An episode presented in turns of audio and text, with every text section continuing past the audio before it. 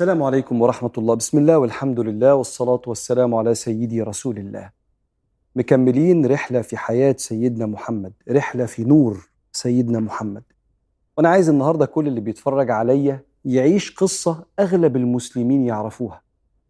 بس عيش كل الأنوار اللي سابها لك النبي في القصة دي. واسمعها بعقلية المبتدئ ال beginner's mindset اسمعها بعقلية اللي بيقول يا رب أنت بتسمعني القصة دي ليه النهاردة؟ وأنا عارف القصة دي وتربينا عليها. والقصة دي موجودة خالدة في كتب السير بتفاصيلها. ونزل فيها آيات وقتها في القرآن وفضل ينزل قرآن يحكي القصة دي لغاية بعدها بثمان وتسع سنين كمان يرجع بالذكريات لقصة النبي وهو مهاجر مع أبو بكر الصديق من مكة للمدينة. مرحلة انتقالية مهمة جدا في حياة سيدنا رسول الله بل في حياة الإسلام ودعوة سيدنا النبي عليه الصلاة والسلام والنور اللي سابه لنا عشان ننور بيه كل حتة ضلمة في شخصياتنا ونفوسنا وحياتنا كمان. ينزل سيدنا جبريل على سيدنا النبي عليه الصلاة والسلام ويقول له ما تنامش في فراشك النهاردة لأن المشركين اتفقوا يجمعوا راجل من كل قبيلة عشان يضربوك ضربة رجل واحد. فيروح سيدنا النبي عليه الصلاة والسلام ويقول لسيدنا علي بن أبي طالب ابن عمه واللي النبي مربيه يقول له تسجى ببردي الأخضر في مكاني. تسجى يعني اتغطى. البرد يعني العباية. النبي كان عنده عباية خضراء لما بينام كان بيتغطى بيها صلى الله عليه وسلم. وبعت سيدنا النبي عليه الصلاة والسلام لأبو بكر أنه يتجهز. لكن لسه ما قالوش هنعمل إيه ونتحرك إمتى. وفي الليلة دي اللي اتجمع فيها المشركين من كل قبيلة رجل واقفين قدام بيت النبي عليه الصلاة والسلام. وسيدنا النبي يخرج من بيته. وهو خارج من بيته قرأ سورة ياسين والقرآن الحكيم. إنك لمن المرسلين على صراط مستقيم. تنزيل العزيز الرحيم. لتنذر قوما ما أنذر آباؤهم فهم غافلون. لقد حق القول على أكثرهم فهم لا يؤمنون. إنا جعلنا في أعناقهم اغلالا فهي إلى الأذقان فهم مقمحون. وجت الآية اللي معاها نام كل الرجال الأقوياء اللي شايلين السيوف. وجعلنا من بين أيديهم سدا ومن خلفهم سدا فأغشيناهم فهم لا يبصرون. وكلهم واقفين ضرب الله عليهم النعاس. النوم ده مخلوق ربنا خلقه في أجسادهم في وقتها.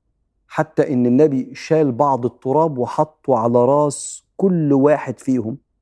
وأنا لما بسمع القصة دي بشوف إن ده من دعوة سيدنا النبي إن أراد يبين لهم قدرة ربنا. أنتوا مش نمتوا بس ده أنتوا نمتوا وأنا وقفت قدامكم. والله حماني وكان من ورائكم محيط. دي قدرة ربي اللي أنا بكلمكم عنه بقالي 13 سنة ووضع التراب وانطلق صلى الله عليه وسلم. فلما استفاقوا كل واحد حط إيده على راسه كده فلقى التراب فعرفوا إن سيدنا النبي في شيء حصل. فتحوا الباب دخلوا على سيدنا علي بن أبي طالب فلقوه علي. ما قتلوهوش لانهم كانوا عايزين النبي عليه الصلاة والسلام وكان لسيدنا علي مقام عندهم بسبب نسبه لأبي طالب وكانوا بيعظموا أبو طالب. راح سيدنا النبي عليه الصلاة والسلام ودخل على أبو بكر الصديق وقال الصحبة يا أبا بكر.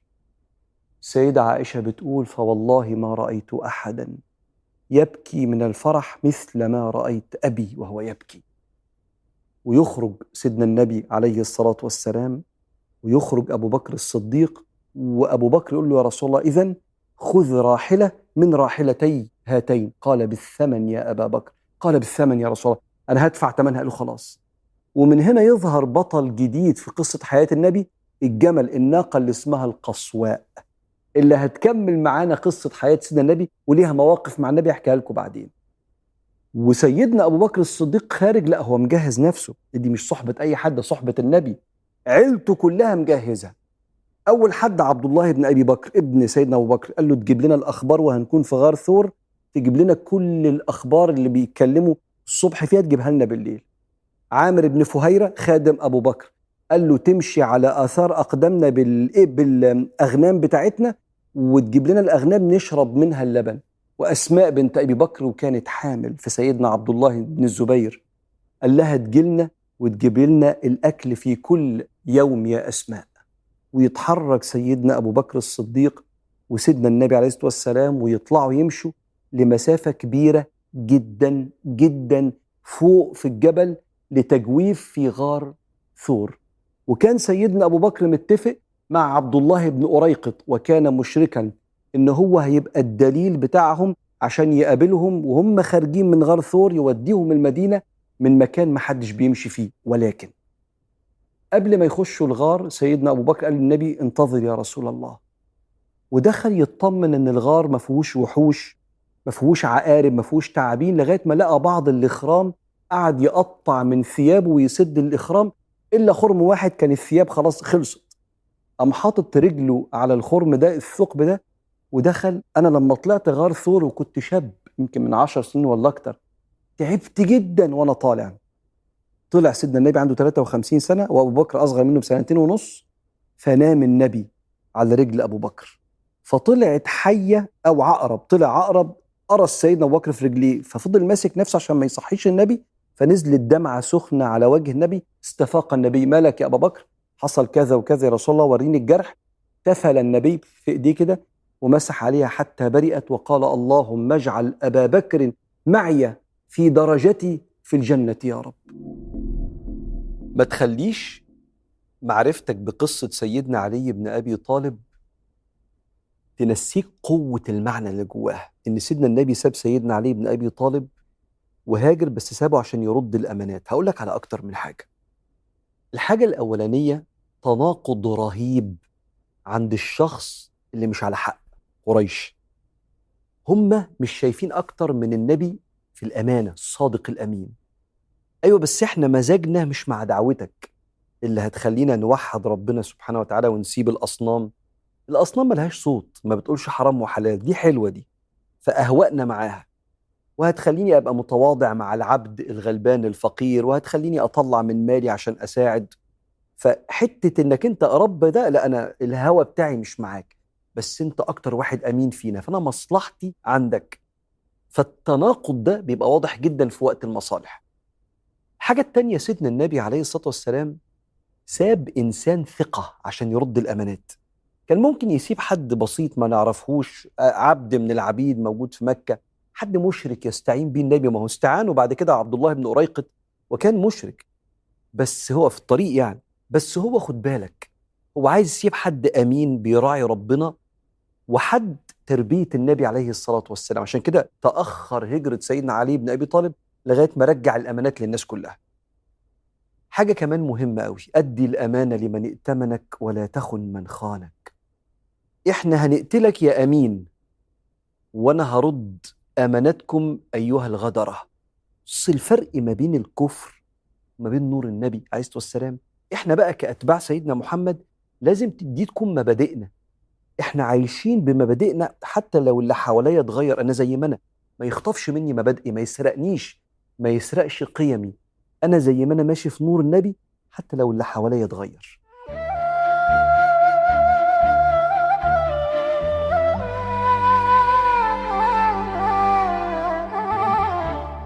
ده المشهد بوصول سيدنا رسول الله عليه الصلاة والسلام وأبو بكر للغار.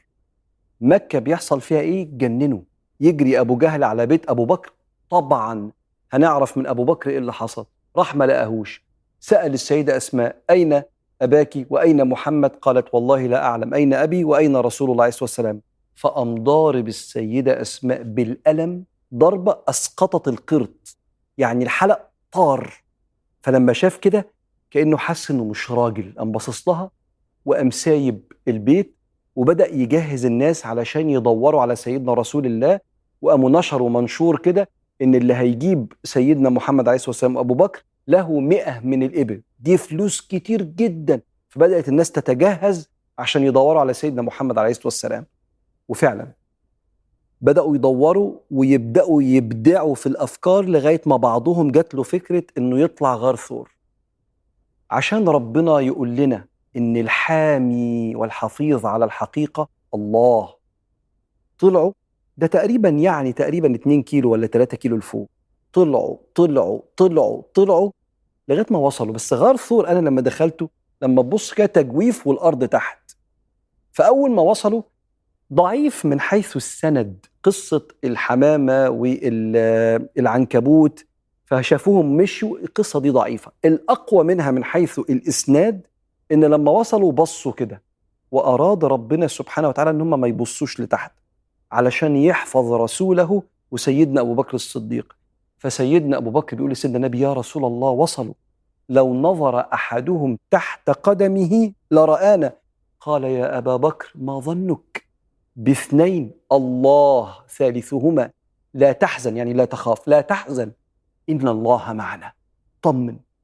إحنا في معية الله واصبر لحكم ربك فإنك بأعيننا. لو أراد ربنا يوصلوا لنا وده كان قدره هيوصلوا. أراد ما يوصلوش عينيهم الإبصار النظر اللي في عينيهم خلقة ربنا. ربنا يشيل الإبصار من عينيهم. ونزلوا من غير ما يشوفوا سيدنا النبي عليه الصلاة والسلام. ثلاث ليالي. عبد الله بن أبي بكر بيجيب لهم الأخبار. عامر بن فهيرة بيجيب لهم الغنم يشربوا اللبن ويمشي على آثار الأقدام ويطمن إن ما فيش آثار للأقدام.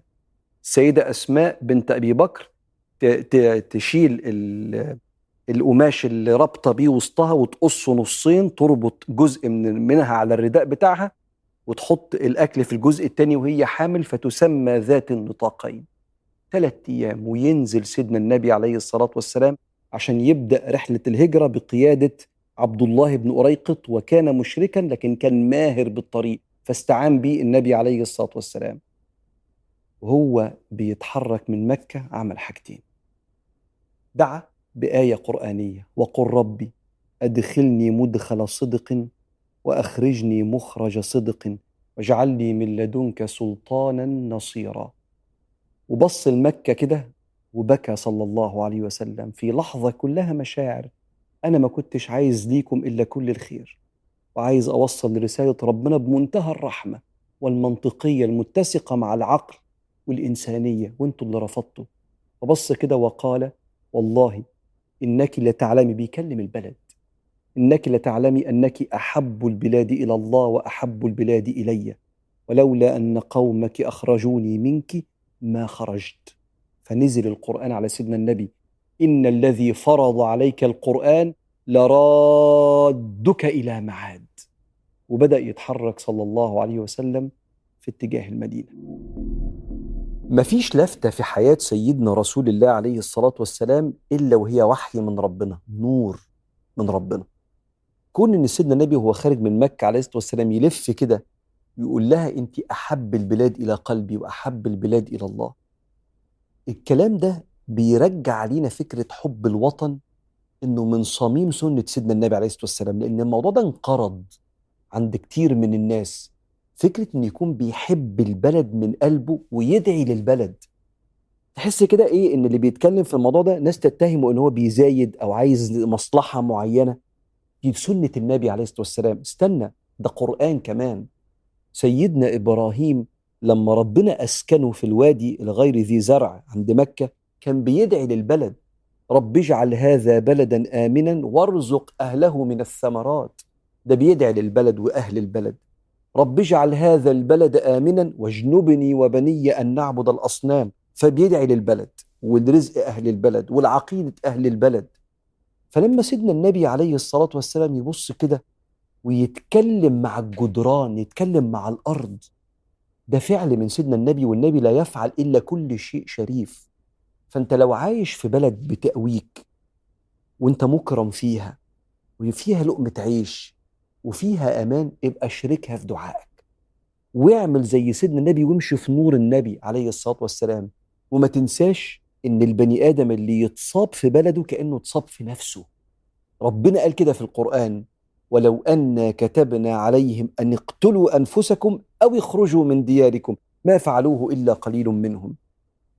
فادعي لبلدك. ايا كان أنت بتسمعني أنت في أنهي بلد. وادعي إن ربنا يمن عليك وعلى بلدك بالأمان.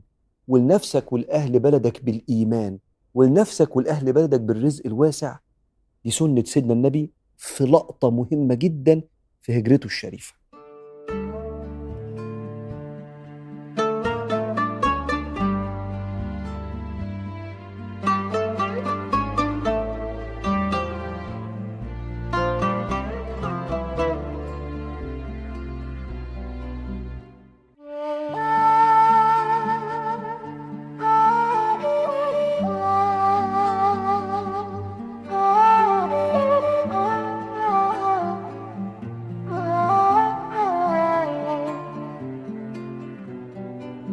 وفي طريقه صلى الله عليه وآله وسلم وأبو بكر الصديق للمدينة حصل ثلاث أربع مواقف حابب أحكيهم لحضراتكم. كل موقف فيه نور. لو بصيت على المعنى والحكمة اللي وراه هتاخد منه مشهد في حياتك هتحتاجه.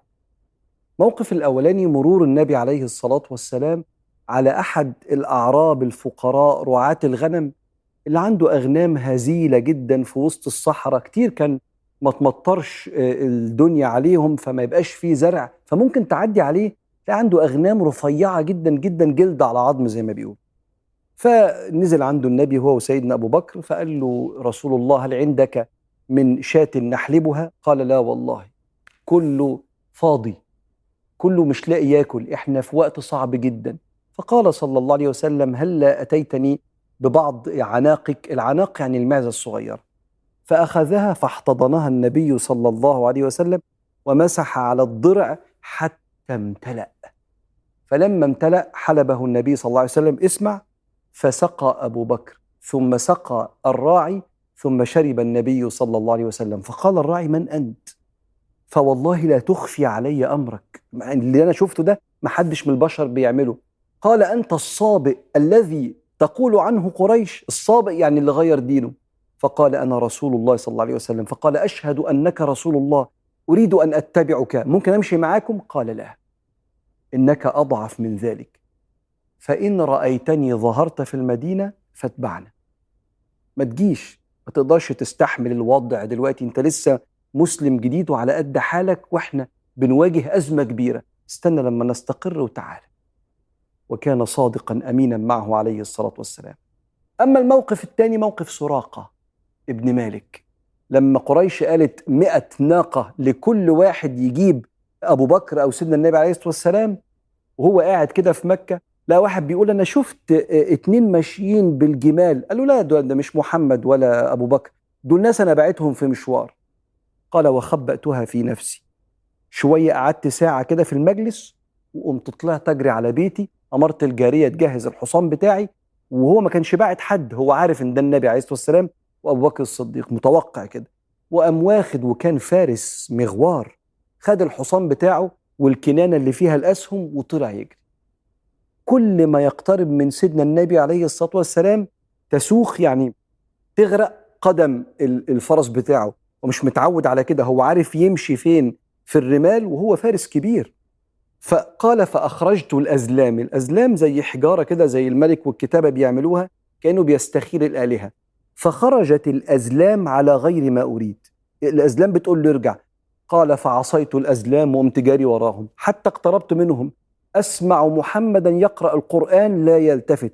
وأبو بكر يلتفت حوله. ورسول الله ساكن يقرأ القرآن. حتى ساخت قدم الفرس. فأخرجت الأزلام فكأنه استخار يعني. فخرجت الأزلام بما أكره. يعني ارجع. فعصيت الأزلام واقتربت منهم. فلما اقتربت عرفت أنه ممنوع. في حد بيحفظه كل شوية يقع. فقلت يا محمد أعرض عليك الأمان. ثم عرضت عليه بعض الطعام وبعض الشراب. قال لا حاجة لي في طعامك ولا شرابك ولكن عمي علينا. يعني ارجع وما تجيبش سيرة إن أنت شفتنا. وفي بعض الروايات قال له سراقة بن مالك طب اكتب لي أي عطاء عايز أي فلوس منك. فطلب من عبد الله بن أريقط اللي هو الدليل بتاعهم إنه يكتب له عطاء قال له لما نوصل المدينة هنبعته لك. وفي بعض الروايات قال له لك عندي سواري كسرى. كسرى ده ملك الفرس اللي بيحكم نص العالم. فكأن سراقة قال له إحنا فين وكسرى فين؟ قال له هتشوف. لك عندي سوارة كسرى. وصدقوا سراقة. وعلى فكرة في بعض قصص السيرة إن بعد سنين طويلة جت سوارة كسرى في عهد سيدنا عمر بن الخطاب وطلعها كده وقال لسراقة يوم بر ووفاء واداها له. اداها لسراقة بعد ما كان كبر في السن ودخل في الإسلام. من المواقف التانية اللي عدى بيها سيدنا النبي عليه الصلاة والسلام قبل ما يوصل المدينة عدى على ست مشهورة قوي في السيرة اسمها أم معبد أو معبد. هذه الست الكريمة برضو كانت بتزرع حواليها وبتأكل الناس اللي بتمر وتشربهم كأن عندها خيمة كده لكنها كانت إنسانة كريمة. فدعتهم تعالوا. فنزلوا عندها فقدمت لهم مية واعتذرت إن ما عندهاش حاجة تانية. إنسانة كريمة جدا بس ما عنديش غير كده لأن في هذال أصاب المعيز اللي عندها والأغنام. فدعا النبي صلى الله عليه وسلم بأحد الشياه اللي عندها فاحتضنها ومسح عليها. فامتلأ الضرع وشرب سيدنا النبي عليه الصلاة والسلام واستغربت من كده. ولما جه جوزها وشاف إن الضرع امتلأ وعندها لبن بزيادة وجاء ومعه بعض الجمال الهزيلة جدا. قال إيه اللي حصل؟ قالت لقد جاءني رجل وضيء الوجه سهل الخلق. وبالمناسبة أم معبد دي من أكتر الناس اللي موجودين في سيرة النبي اللي وصفت شكل النبي عليه الصلاة والسلام. وأسلمت على إيد النبي عليه الصلاة والسلام. وكان سيدنا أبو بكر وسيدنا عمر بعد وفاة النبي يخرجوا يقعدوا معاها ويسمعوا عن النبي عليه الصلاة والسلام ويبكوا وهي بتفكرهم بسيدنا النبي والموقف اللي حصل.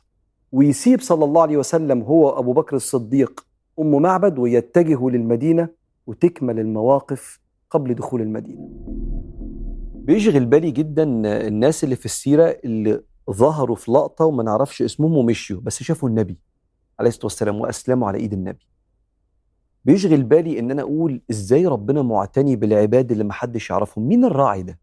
اللي النبي عدى هو وسيدنا أبو بكر الصديق وقعدوا معاه وقال له عندك معزة فيها لبن؟ قال له لا ما عنديش. قال له طب هات واحدة ما فيهاش لبن ومسح عليها النبي وشاف معجزة النبي بنفسه وبص في عين النبي عليه الصلاة والسلام وأبو بكر الصديق.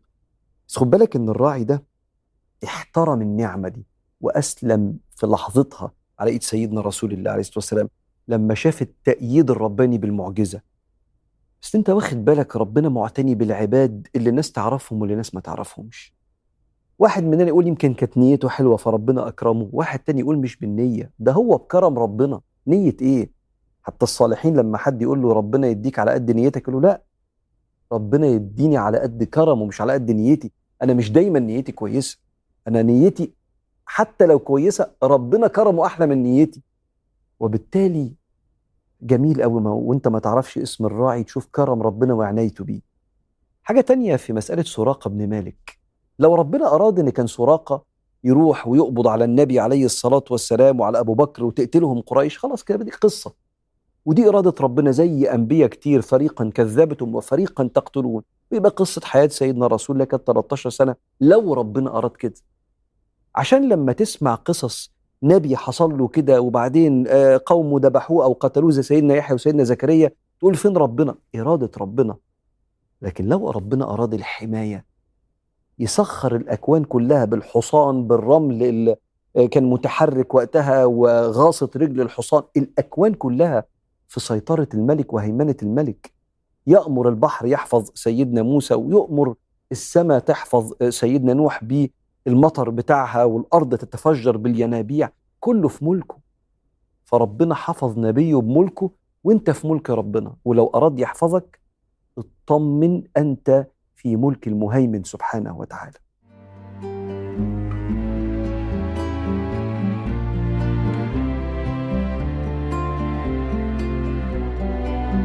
وقبل وصول سيدنا رسول الله للمدينة يحصل أكتر من موقف. الموقف الأولاني إنه معدي كده فشاف كأن خيمة واقف قدامها راجلين فسأل الدليل عبد الله بن أريقط من هذان؟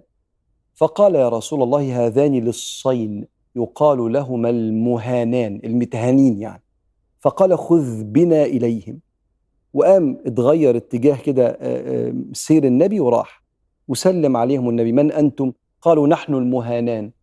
كأن سمعتهم خلت صورتهم قدام عينيهم. إحنا المتهانين. إحنا خلاص مسكنا سكة الإجرام ودي سمعتنا وإحنا المتهانين. قال بلى. بل أنتم المكرمان. ودعاهم إلى الإسلام ورغبهم في حب الله والآخرة فأسلما. وطلب منهم إن هم يلحقوا بيه اللي على المدينة بعد كام يوم. وبعدين وصل سيدنا النبي عليه الصلاة والسلام لمشارف المدينة. ودي معلومة كتير من الناس ما يعرفوهاش. إن بعض الأنصار استقبلوا النبي بره المدينة عند قباء بس مش دي الدخلة بتاعت طلع البدر عليه راح النبي عليه الصلاة والسلام كان بعض الأنصار موجود هناك كانوا بيطلعوا يبصوا على النبي عليه الصلاة والسلام لغاية ما الشمس تبقى حارقة ويروحوا بعد كده يستريحوا شوية.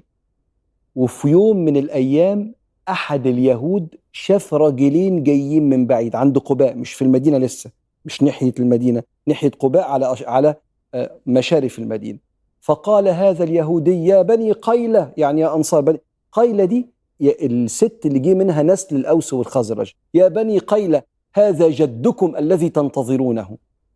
جدكم مش يعني جده الجد يعني العظمة التي ليس بعدها مذلة. هذا جدكم آدي الشرف اللي أنتم بتدوروا عليه. فخرج الناس واستقبلوا النبي عليه الصلاة والسلام. وفي المشهد ده كان سيدنا أبو بكر الصديق متقدم النبي وبيتكلم مع الناس والنبي صامت عليه الصلاة والسلام كأنه كان بيقرأ القرآن. فالناس ما تعرفش مين النبي ومين أبو بكر فانشغلوا بأبو بكر. أم سيدنا أبو بكر قلع الرداء بتاعه وظلل على رسول الله فعرف الناس أنه رسول الله فاستقبلوه. السيدة صفية بنت حيي بن أخطب. حيي بن أخطب ده سيد يهود المدينة. بتقول في يوم من الأيام وأنا في المدينة دخل علي أبويا حيي وعمي ياسر وهم ساقطين كسلانين ماشيين كده وهم حاطين وشهم في الأرض. إيه اللي حصل يا أبويا؟ فسمعت أبويا بيكلم ياسر بيقول له أهو هو اللي عند قباء ده؟ قال نعم هو هو أيوة هو النبي اللي مكتوب مواصفاته عندنا في التوراة. قال ماذا تنوي؟ قال عداوته ما بقيت. آه هو نبي بس برضه مش هسيبه في حاله ما دام مش طالع مننا. ويقعد سيدنا النبي عليه الصلاة والسلام ويطلب منه سيدنا عمار بن ياسر إنه يبني له حاجة فيها ضلة كده قبل ما يكملوا المسير ويخشوا المدينة.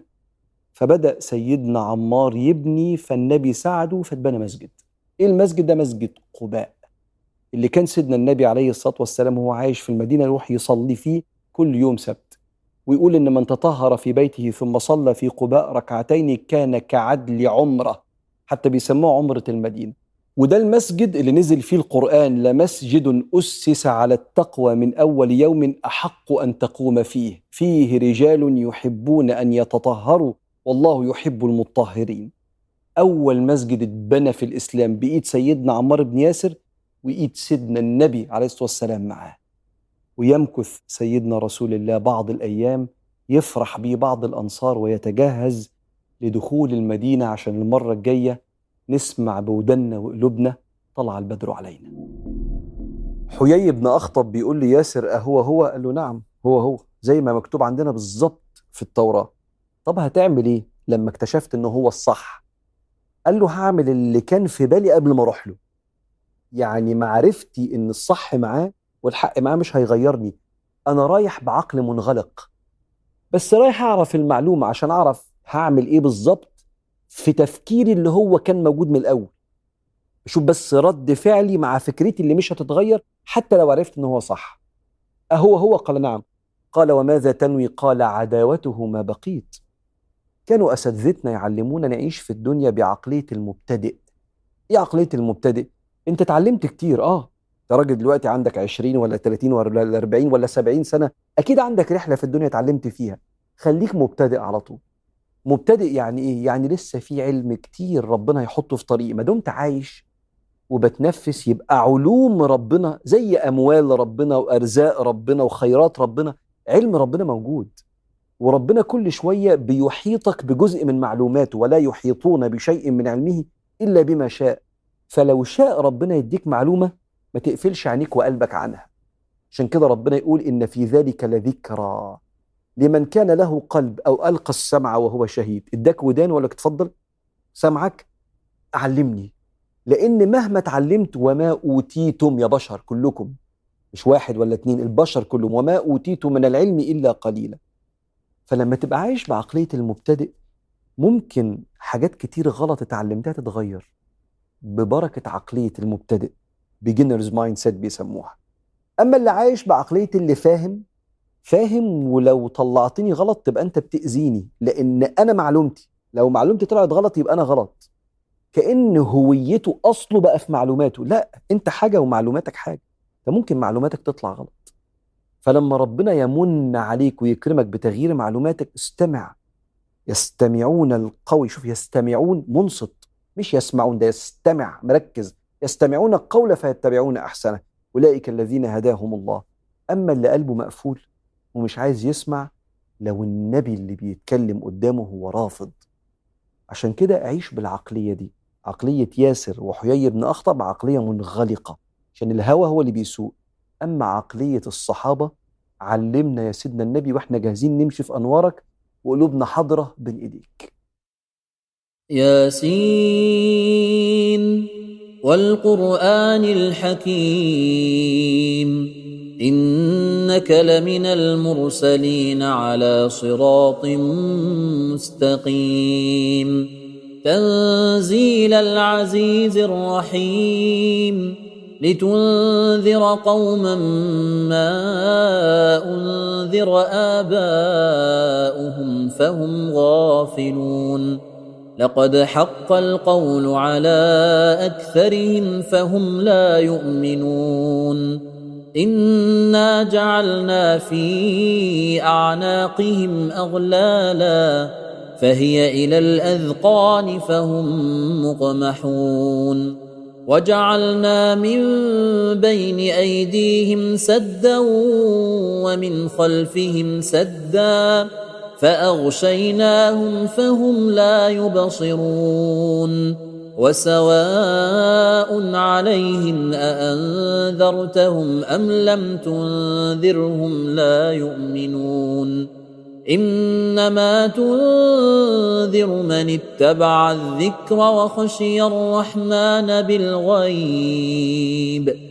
فبشره بمغفرة وأجر كريم.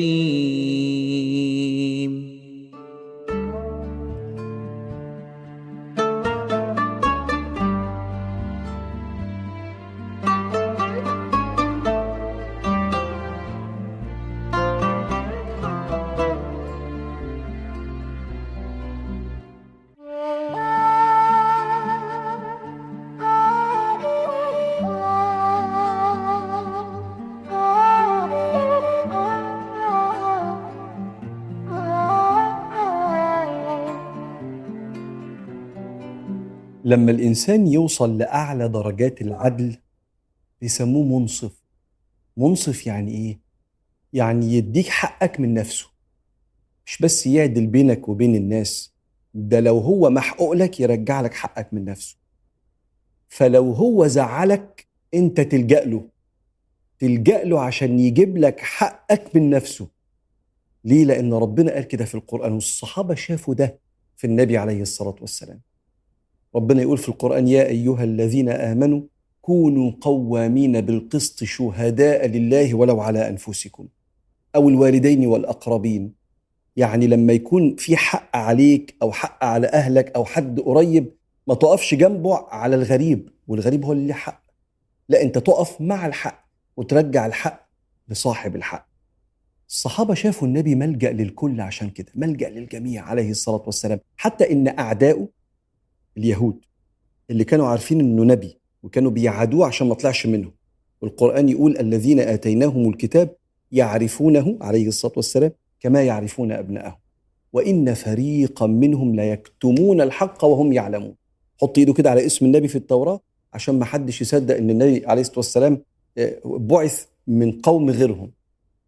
فكان لما المسلم يتخانق مع اليهودي واليهودي يحس إنه اتظلم يقول له لاشكونك لأبي القاسم. وده حصل. يحكي لنا الإمام البخاري إن واحد في السوق في سوق اليهود والمسلم بيتاجر معاه وهو بيبيع حاجة قال لا والذي اصطفى موسى على البشر. أقسم بالذي اصطفى موسى على موسى أحسن واحد في البشر. فبيحلف بسيدنا موسى ما هو يهودي نبيه. فقام المسلم لطمه. وقال أتقول ذلك ومحمد رسول الله بين أظهرنا؟ انت بتقول اصطفى موسى؟ لا اصطفى محمد طبعا.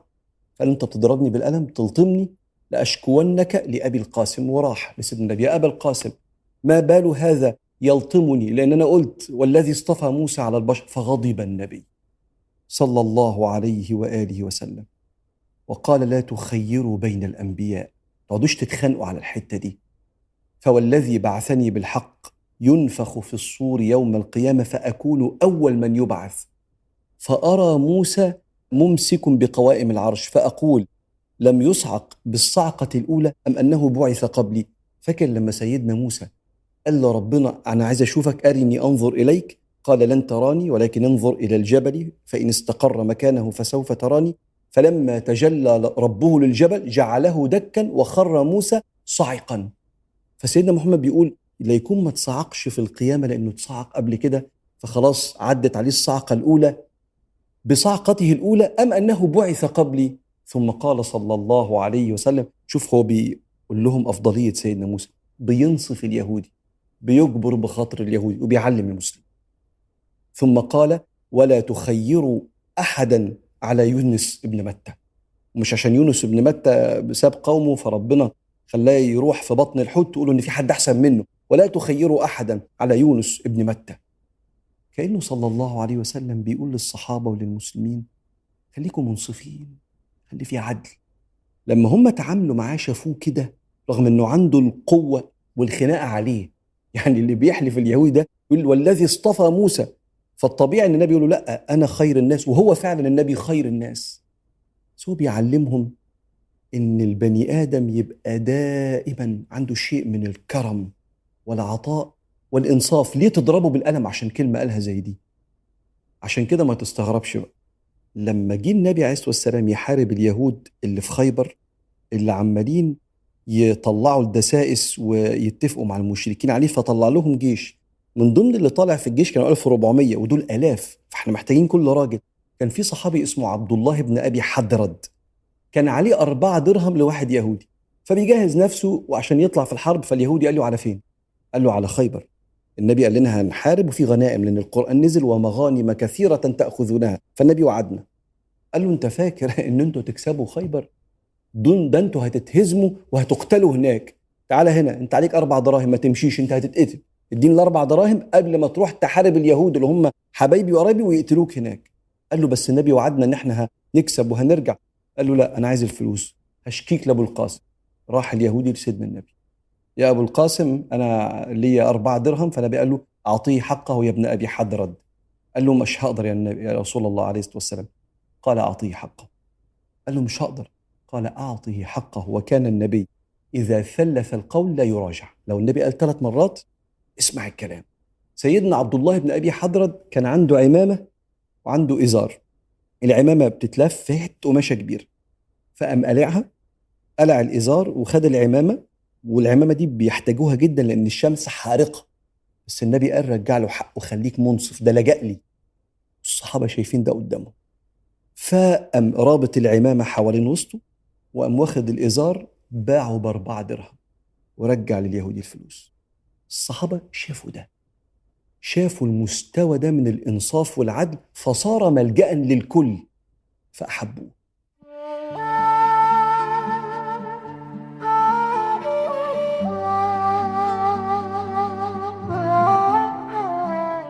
من الآداب النبوية والسنن المنسية مجموعة حركات للجسد كان سيدنا النبي عليه الصلاة والسلام وهو بيعملها ليه شكل معين. زي قعدته لما كان بيشاور بيشاور إزاي؟ كان بيبتسم شكل ابتسامته إزاي؟ أنت محتاج تعرف الحاجات دي. اولا لأن سيدنا النبي عليه الصلاة والسلام في معتقدنا هو أرقى الناس وأجمل الناس الذي قال أدبني ربي فأحسن تأديبي.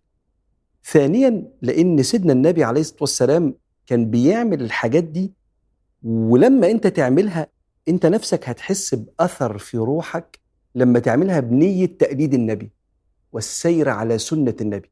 غير إنها تعمل ارتقاء في شخصيتك لأن الجزء من شخصية البني آدم والانطباع اللي بيسيبه عند الناس من شكل حركات الجسد. أقول لك مثلا هم ستة الشيء الأولاني أو الميزة الأولانية في حركة جسد النبي طريقة المشي. سيدنا علي بيقول كان النبي صلى الله عليه وسلم إذا مشى كأنما ينحط من صبب. صبب يعني منحدر. وانت نازل من منحدر بتبقى جسمك متماسك جدا. مشيته العادية في الأرض المستوية جسمه كان بيبقى متماسك. وكان حتى برضو الصحابة يقولوا كان النبي صلى الله عليه وسلم إذا مشى مشى مجتمعا ليس فيه كسل. لما تمشي تلاقي واحد بيكحت برجله في الأرض أو عارف اعضائه متسابة كده منه لا تشعر بجديته. أما الشخص اللي مشيته فيها سكون وهدوء لكن فيها جدية. زي بالظبط اللي بقول لك نازل من منحدر فجسمه كله متماسك كده. أنت ممكن تقول هو ده يعني عادي يعني مش فارقة. لا بتفرق. يا معلمونا في بعض الكورسز اللي بتتكلم عن الذكاء الاجتماعي وخدتها زمان خالص في كورس في المبيعات إزاي تبقى ماشي ماشية تدي الانطباع الجيد؟ هو سيدنا النبي عليه الصلاة والسلام دي بقى هيئته. مش مسألة إن النية ترك انطباع هو أصلا خلقة ربنا كده في أرقى وأحلى صورة. فده المشيه اللي؟ جسم متمالك. الهيئة الثانية من هيئات سيدنا النبي عليه الصلاة والسلام هي القعدة. النبي كان ليه ثلاث قعدات. أنا بتكلمك طبعا لو أنت قعدت على الأرض يعني لأن زمان كان أغلب القعدات على الأرض. القعدة الأولانية هي القرفصاء اللي هي قعدة التشهد. والسيدة أحد الصحابيات تقول دخلت على رسول الله صلى الله عليه وسلم وهو يجلس القرفصاء جلسة المتخشع فأرعدت من الفرق. من كتر ما النبي قاعد القعدة بتاعت التشهد دي وناظر كده في الأرض خشوع فأنا جسمي اترعش من هيبة النبي. فلما رآني قال يا مسكينة عليك السكينة. قال فذهب عني ما وجدت. الجلسة الثانية اللي كان النبي بيقعدها الصحابة كانوا يوصفوا أن النبي عليه الصلاة والسلام كان يجلس بعد الفجر متربعا حتى تطلع الشمس تبقى قاعد مربع. وبرضه كده إيه الظهر مفرود ومربع. لو أنت بتقعد القعدة دي افتكر إن دي قعدة النبي فاستحضر النبي كده واستحضر إنك أنت بتتشبه بسنته تؤجر وأنت قاعد القعدة دي. القعدة الثالثه اسمها الاحتباء ودي أنت بتشوفها الناس قاعدها في صلاة الجمعة إنه يبقى ماسك إيديه كده وركبتينه كده بحيث إنه يبقى قاعد والركب كده هو ماسكها مش عارف أعملها وأنا قاعد على الكرسي يعني. ماسكها كده قاعدة المشهورة جدا بحيث تبقى جسمك كله متمالكه وركبك طالعة كده وأنت ماسك آه، إيديك. كان النبي عليه الصلاة والسلام كثيرا ما يجلس جلسة الاحتباء.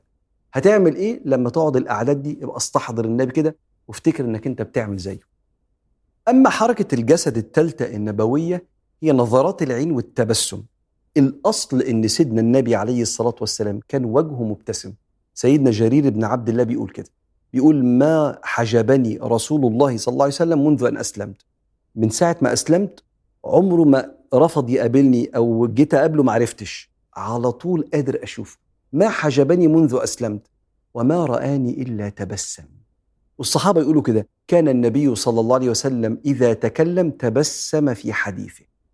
وش المنور المبتسم اللي كانوا يقولوا عليه؟ وكان النبي إذا ابتسم كأن وجهه قطعة قمر. ومع الابتسامة كان النبي بيعمل حاجة في نظرات عينيه وهو توزيع نظرات عينيه على الكل. حتى الصحابة يقولوا كده. وكان النبي صلى الله عليه وسلم يعطي جلساءه كلهم بنصيبه من نظرته حتى يظن كل واحد أنه أحب الناس إلى رسول الله عليه الصلاة والسلام. ده بالنسبة للابتسام. السنة الرابعة في حركات النبي هي الإشارة. كان سيدنا النبي ما يشاورش بصبعه كان النبي صلى الله عليه وسلم إذا أشار أشار بكفه كلها. وإذا تعجب قلبها. سيدنا علي بن أبي طالب بيوصف إذا تعجب قلب إيه قاعد يقلب إيديه كده. وإذا خاطب الناس ضرب بإبهامه اليمنى على راحة كفه اليسرى. من ضمن حركات جسد النبي وهو بيتكلم إنه كان بيتكلم وهو بيعمل كده صلى الله عليه وآله وسلم. أما السنة الخامسة في سنن النبي عليه الصلاة والسلام هي سنة الالتفات بجسمه كله. كان صلى الله عليه وسلم لو ندهته ما يبصلكش كده ولا يبص لك كده مثلا أنت بتتكلمه من وراه. بل كان إذا التفت التفت بكليته يعني يلف لك بجسمه كله بحيث يبقى وجهه وصدره تجاهك عشان تاخد المية في المية اهتمام وتقدير من سيدنا النبي عليه الصلاة والسلام. أما الحركة السادسة والأخيرة من سنن حركات جسد النبي عليه الصلاة والسلام هي الضحك. وكان أكثر ضحك النبي كما يقول الصحابة التبسم. والتبسم إنك تضحك فاسنانك تبان من غير ما اسنانك تبعد عن بعض. والسيدة عائشة بتقول ما ضحك النبي صلى الله عليه وسلم حتى رأيت لهاته أو لهاته. اللها هي حتة اللحمة اللي نازلة من فوق, من فوق كده فتضحك فيبقى بقك مفتوح على الآخر. حتى لو ضحك صلى الله عليه وسلم ضحكة كبيرة كان بيضحك وفمه آه، يتفتح لغاية ما تب تبدو الدروس اللي ورا اللي هي فضحك النبي صلى الله عليه وسلم حتى بدت نواجذه الضروس الخلفية. فكان أغلب ضحكة النبي التبسم أو البسمة الكبيرة اللي بيظهر فيها دروس النبي الخلفية صلى الله عليه وسلم. كل دي سنن. ما بقولكش إن الضحكة العالية اللي البق فيها مفتوح حرام. أكلمك على هيئات النبي اللي فيها أشرف وأشيك وأرقى تصرفات ممكن يتصرفها إنسان وهو خير البشر عليه الصلاة والسلام. اللهم صل على الذات المحمدية اللطيفة الأحادية شمس سماء الأسرار ومظهر الأنوار ومركز مدار الجلال وقطب فلك الجمال. اللهم بسره لديك وبسيره إليك. أمن خوفنا وأقل عثراتنا. وأذهب عنا حزننا وحرصنا. وكلنا وخذنا إليك منا. وارزقنا الفناء عنا. ولا تجعلنا مفتونين بأنفسنا. محجوبين بحسنا واكشف لنا عن كل سر مكتوم يا حي يا قيوم